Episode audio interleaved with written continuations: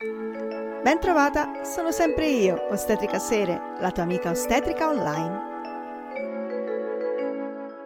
Il papilloma virus HPV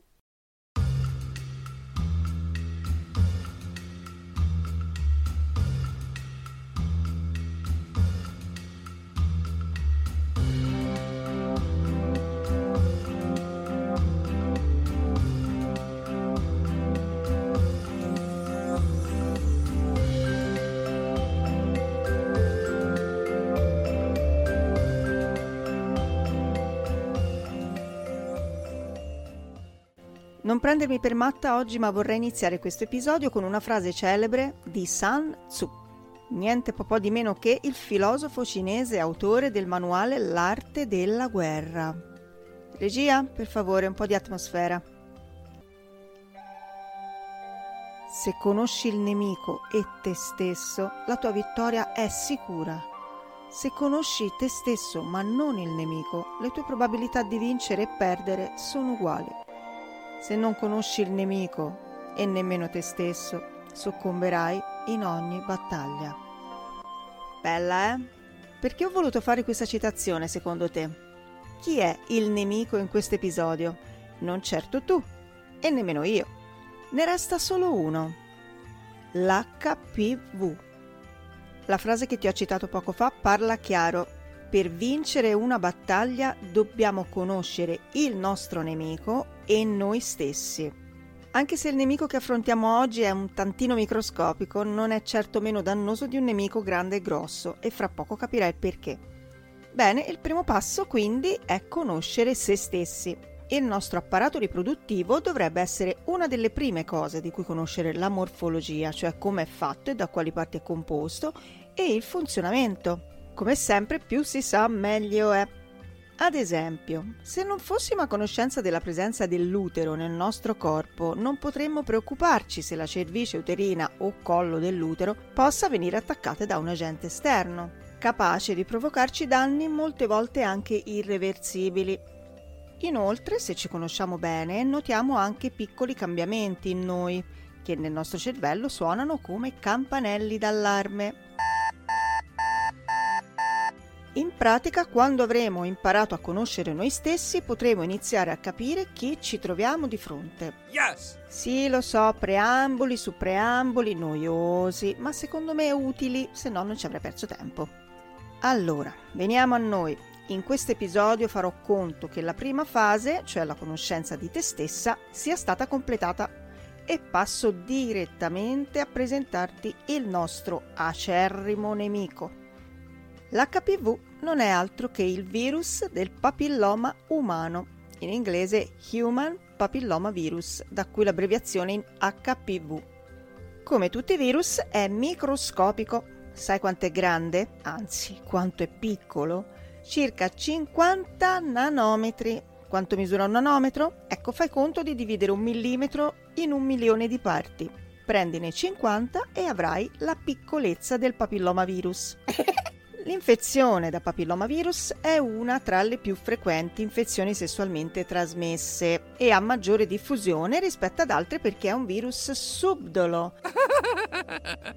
Non dà sintomi, quindi la maggior parte delle persone affette non sa neanche di averlo. Ah, un'altra cosa, l'infezione da HPV secondo te è più frequente nella popolazione maschile o femminile? Ovviamente quella femminile. Oh no! E ti pareva? Non sia mai che non abbiamo l'esclusiva. Scherzi a parte, nell'uomo l'infezione viene registrata in percentuale minore perché ad oggi purtroppo e ingiustamente non esiste uno screening al maschile per la ricerca dell'HPV e nemmeno una propaganda di sensibilizzazione per la consapevolezza dell'esistenza di questo virus che colpisce e danneggia sì in misura maggiore le donne, ma può manifestarsi anche nell'uomo con formazioni sia benigne che tumorali, in diverse parti del corpo, fra l'altro come il pene, l'ano, il cavo orale e provocando anche infertilità. Oh no! Come ti ho accennato poco fa, l'HPV non dà sintomi, per cui Un uomo può scoprire di averlo contratto in quali casi? Nel caso in cui si manifesti, oppure se all'interno di una coppia si vogliono effettuare esami specifici sulle infezioni sessualmente trasmissibili, o magari proprio perché la donna scopre di avere l'HPV e ritiene necessario far effettuare il test anche al partner. Continuando sulla metafora della guerra, con questo virus sembra veramente di avere di fronte un esercito di soldatini, ognuno con una missione diversa. Perché? Sai che finora sono stati identificati più di 120 tipi di HPV, di cui circa 80 possono infettare l'essere umano. What?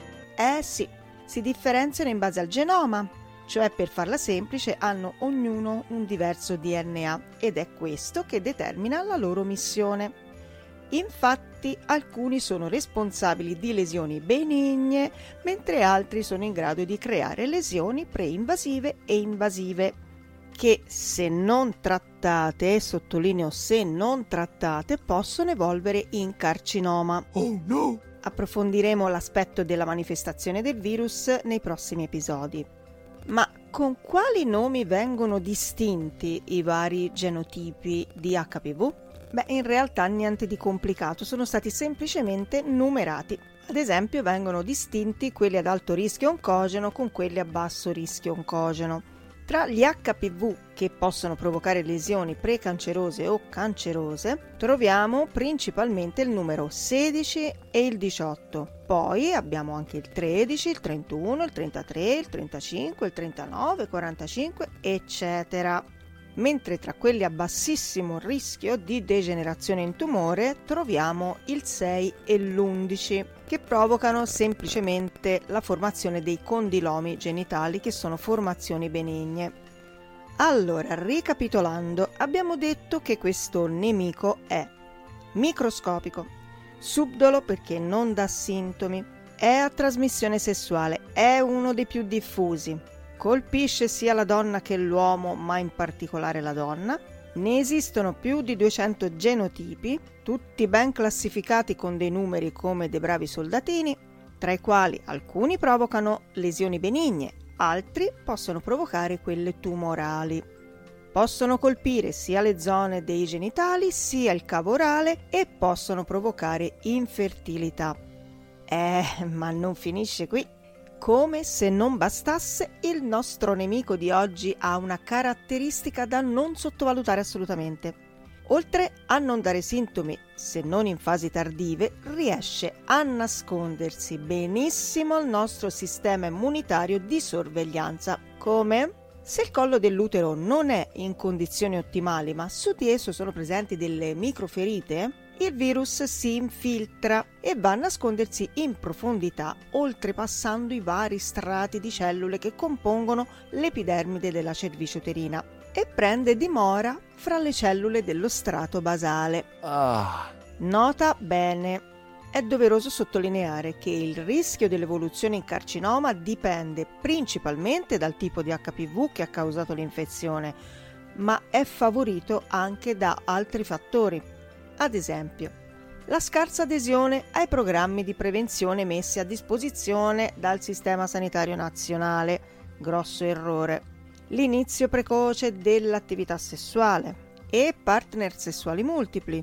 Poi sarà banale dirlo, ma io te lo dico, anche il fumo di sigaretta contribuisce ad un'evoluzione negativa dell'infezione. Anche condizioni di immunodeficienza giocano un ruolo fondamentale Inoltre, la presenza in famiglia di parenti stretti con una storia di tumore alla cervice potrebbe far pensare ad una predisposizione in questo senso e invogliare a non sottovalutare il problema. Un altro fattore è l'uso prolungato di contraccettivi orali, ma anche una dieta povera di frutta e verdura, nonché l'obesità. Ma ora che abbiamo elencato tutte le cose brutte che riguardano questo virus e abbiamo conosciuto questo fatidico nemico, vediamo in breve quali armi abbiamo per prevenire i danni che potrebbe causare se lo lasciassimo agire indisturbato. Nel primo episodio di questa serie dedicata alla prevenzione del tumore del collo dell'utero ti ho parlato del PAP test e in generale del follow-up da seguire in caso di positività di questo esame. Devi sapere infatti che il tumore della cervice uterina è la prima neoplasia ad essere riconosciuta dall'Organizzazione Mondiale della Sanità come totalmente riconducibile ad una infezione e di conseguenza eliminabile attraverso un'efficace strategia basata sulle vaccinazioni e sulla diagnosi precoce. La ricerca nel frattempo va avanti e anche i metodi di screening vengono rinnovati in base ai dati raccolti negli anni e messi a confronto. In ogni strategia di prevenzione c'è bisogno di un equilibrio fra i costi che deve sostenere lo Stato per garantire screening gratuiti e la loro efficacia. Dal 2018, il 4 marzo di ogni anno, ricorre la giornata mondiale per la lotta all'HPV, istituita soprattutto per sensibilizzare la popolazione sull'importanza sia della vaccinazione anti-HPV che della prevenzione delle malattie causate da questo virus. Quello che ascolterai ora è un trafiletto tratto direttamente dal sito del Ministero della Salute, visto che è la mia fonte principale, come è giusto che sia. Questo trafiletto ci parla appunto delle armi a nostra disposizione, quali lo screening e la vaccinazione, e ci mette a conoscenza degli ultimi aggiornamenti al riguardo. Ecco quello che ci dice. I test per lo screening del tumore del collo dell'utero sono il PAP test e il test per papillomavirus HPV DNA test, il test impiegato finora è il PAP test, offerto ogni 3 anni alle donne di età compresa tra i 25 e i 64 anni. Poiché recenti evidenze scientifiche hanno dimostrato che sopra i 30 anni è più costo efficace il test per il papillomavirus, cioè l'HPV DNA test, effettuato ogni 5 anni, tutte le regioni si stanno impegnando per adottare il modello basato sul test HPV DNA. Il nuovo test di screening si basa sulla ricerca dell'infezione dell'HPV ad alto rischio. Il prelievo è simile a quello del PAP test. L'esame deve essere effettuato non prima dei 30 anni ed essere ripetuto con intervalli non inferiori ai 5 anni in caso di negatività. Se il test HPV risulta positivo, la donna dovrà sottoporsi a un PAP test, che quindi diventa un esame di completamento, chiamato anche test di triage, perché seleziona le donne che hanno modificazioni cellulari e che devono fare la colposcopia. Se invece la citologia non presenta alterazioni importanti, la donna ripeterà il test HPV dopo un anno. Dai 25 ai 30 anni l'esame di riferimento rimane il PAP test da eseguirsi ogni 3 anni. Questa scelta è dovuta al fatto che in giovane età la probabilità di avere un'infezione da HPV è molto alta, senza che questa però assuma un'importanza clinica. Allora, in parole povere, cosa significa tutto questo? Significa che dai 25 ai 30 anni l'esame di riferimento rimane comunque il PAP test da eseguirsi ogni 3 anni. Anche perché il PAP test come ho detto appunto nell'episodio dedicato, non rileva solamente la presenza di cellule modificate dall'HPV, ma può rilevare anche semplicemente delle infezioni sulle quali probabilmente eh, si dovrà agire in qualche maniera e che quindi è bene sapere di averle però in questo arco di età dai 25 ai 30 anni è più difficile che eh, anche contraendo l'HPV abbia già provocato una modifica delle cellule, mentre nella fascia dopo i 30 fino ai 64 anni ci sono più probabilità che l'HPV abbia già creato delle modifiche alle cellule. Questo ovviamente solo se si è contratto un HPV con genoma a potenziale oncogeno. Infatti l'HPV DNA test ricerca soprattutto i genomi più ad alto rischio. Nel caso il test sia positivo, quindi riveli la presenza di un HPV a potenziale rischio oncogeno, è necessario proseguire lo screening con il PAP test, che di solito viene svolto direttamente sul campione già prelevato per l'HPV DNA test, senza bisogno di tornare a fare il PAP test. Bene, per questo argomento direi che possiamo fermarci qui. Nei prossimi episodi approfondiremo la parte sulle lesioni benigne e quelle precancerose per arrivare a parlare del vero e proprio carcinoma. Inoltre affronteremo più nel particolare il tema della vaccinazione. Nel frattempo inizia a fare due considerazioni sullo stile di vita che stai conducendo, sia per quanto riguarda l'alimentazione e l'attività fisica, che per le abitudini nella sfera sessuale. E se dovessi renderti conto che non è proprio ottimale il tuo stile di vita, abbandona il vecchio stile e costruiscine uno tutto nuovo, più salutare e soddisfacente e soprattutto più sicuro e dove per sicuro intendo ad esempio l'introduzione dell'utilizzo del preservativo maschile, nel caso non faccia parte ancora delle tue abitudini. E se ti vuoi tanto bene, non mancare agli appuntamenti di screening gratuiti messi a disposizione dal Sistema Sanitario Nazionale. Rimanendo eh, nel tema della metafora di oggi, la potresti anche definire come una chiamata alle armi alla chiamata alle armi non si può dire di no. E nel caso di PAP test o di HPV test positivo, mi raccomando, segui tutto il follow up di esami che tengono sotto sorveglianza il nostro nemico e se non l'hai già fatto, approfitta della vaccinazione contro l'HPV. Se vuoi maggiori informazioni è sufficiente che tu chiami l'USL del tuo territorio e tu prenda un semplice appuntamento. Non aspettare. Abbiamo le armi per combattere, perché farlo a mani nude? Io ti ringrazio per essere stata con me, come sempre se hai dei dubbi, delle domande, contattami e soprattutto mi auguro tanto che queste informazioni ti siano utili e ti aspetto al prossimo episodio. Perché lo sai, non si finisce mai di imparare. Enchanté. Se mi stai ascoltando su Spotify, in fondo alla pagina trovi sempre una domanda e qualche volta anche un sondaggio. E se non vuoi perderti l'uscita dei nuovi episodi, premi il tasto Segui. Lasciando anche una valutazione mi aiuterai a rendere più visibile il podcast. Se poi vuoi comunicare con me o vuoi seguirmi sui social oppure vuoi ascoltarmi sulle altre piattaforme, è semplice. Nella descrizione del podcast trovi il link tree Cliccaci sopra e si aprirà un mondo tutto rosa, dove troverai tutti i link che cerchi. C'è anche WhatsApp. Io non vedo l'ora di conoscerti. E tu?